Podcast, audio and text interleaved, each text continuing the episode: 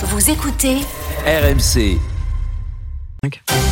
Les histoires de Charles. Alors Charles, la Coupe du Monde se termine dimanche. Après c'est Noël et puis il y a une question qui semble tarauder les hommes euh, infidèles. Quel cadeau acheter à sa maîtresse Où est-ce que vous avez été chercher une histoire pareille, Charles C'est la plateforme Gliden, spécialisée dans les rencontres extra-conjugales, qui a interrogé les hommes, les hommes, uniquement les hommes, inscrits sur sa plateforme. 3800 Européens infidèles, questionnés sur leur projet de cadeau de Noël. Je vois Manu et Nico qui me regardent très attentivement.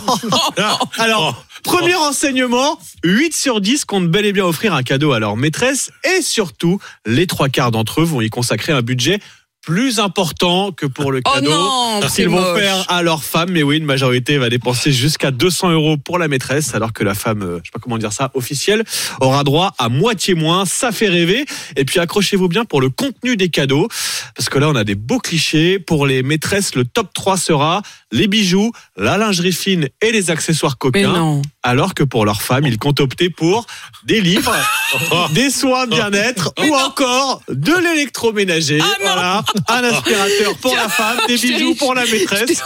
Voilà le, le- le projet Noël de ces messieurs. C'est sordide. Bon, si je reçois des livres à Noël, je peux vous dire, Oui, voilà. franchement, que ça n'y a pas. Mesdames, s'il y a un aspirateur Et s'il y a sous un- le sapin, inquiétez-vous. Et s'il y a un spa en plus, alors là, Voilà. c'est foutu. Exactement. Tiens, repose-toi, prends soin de toi. Voilà.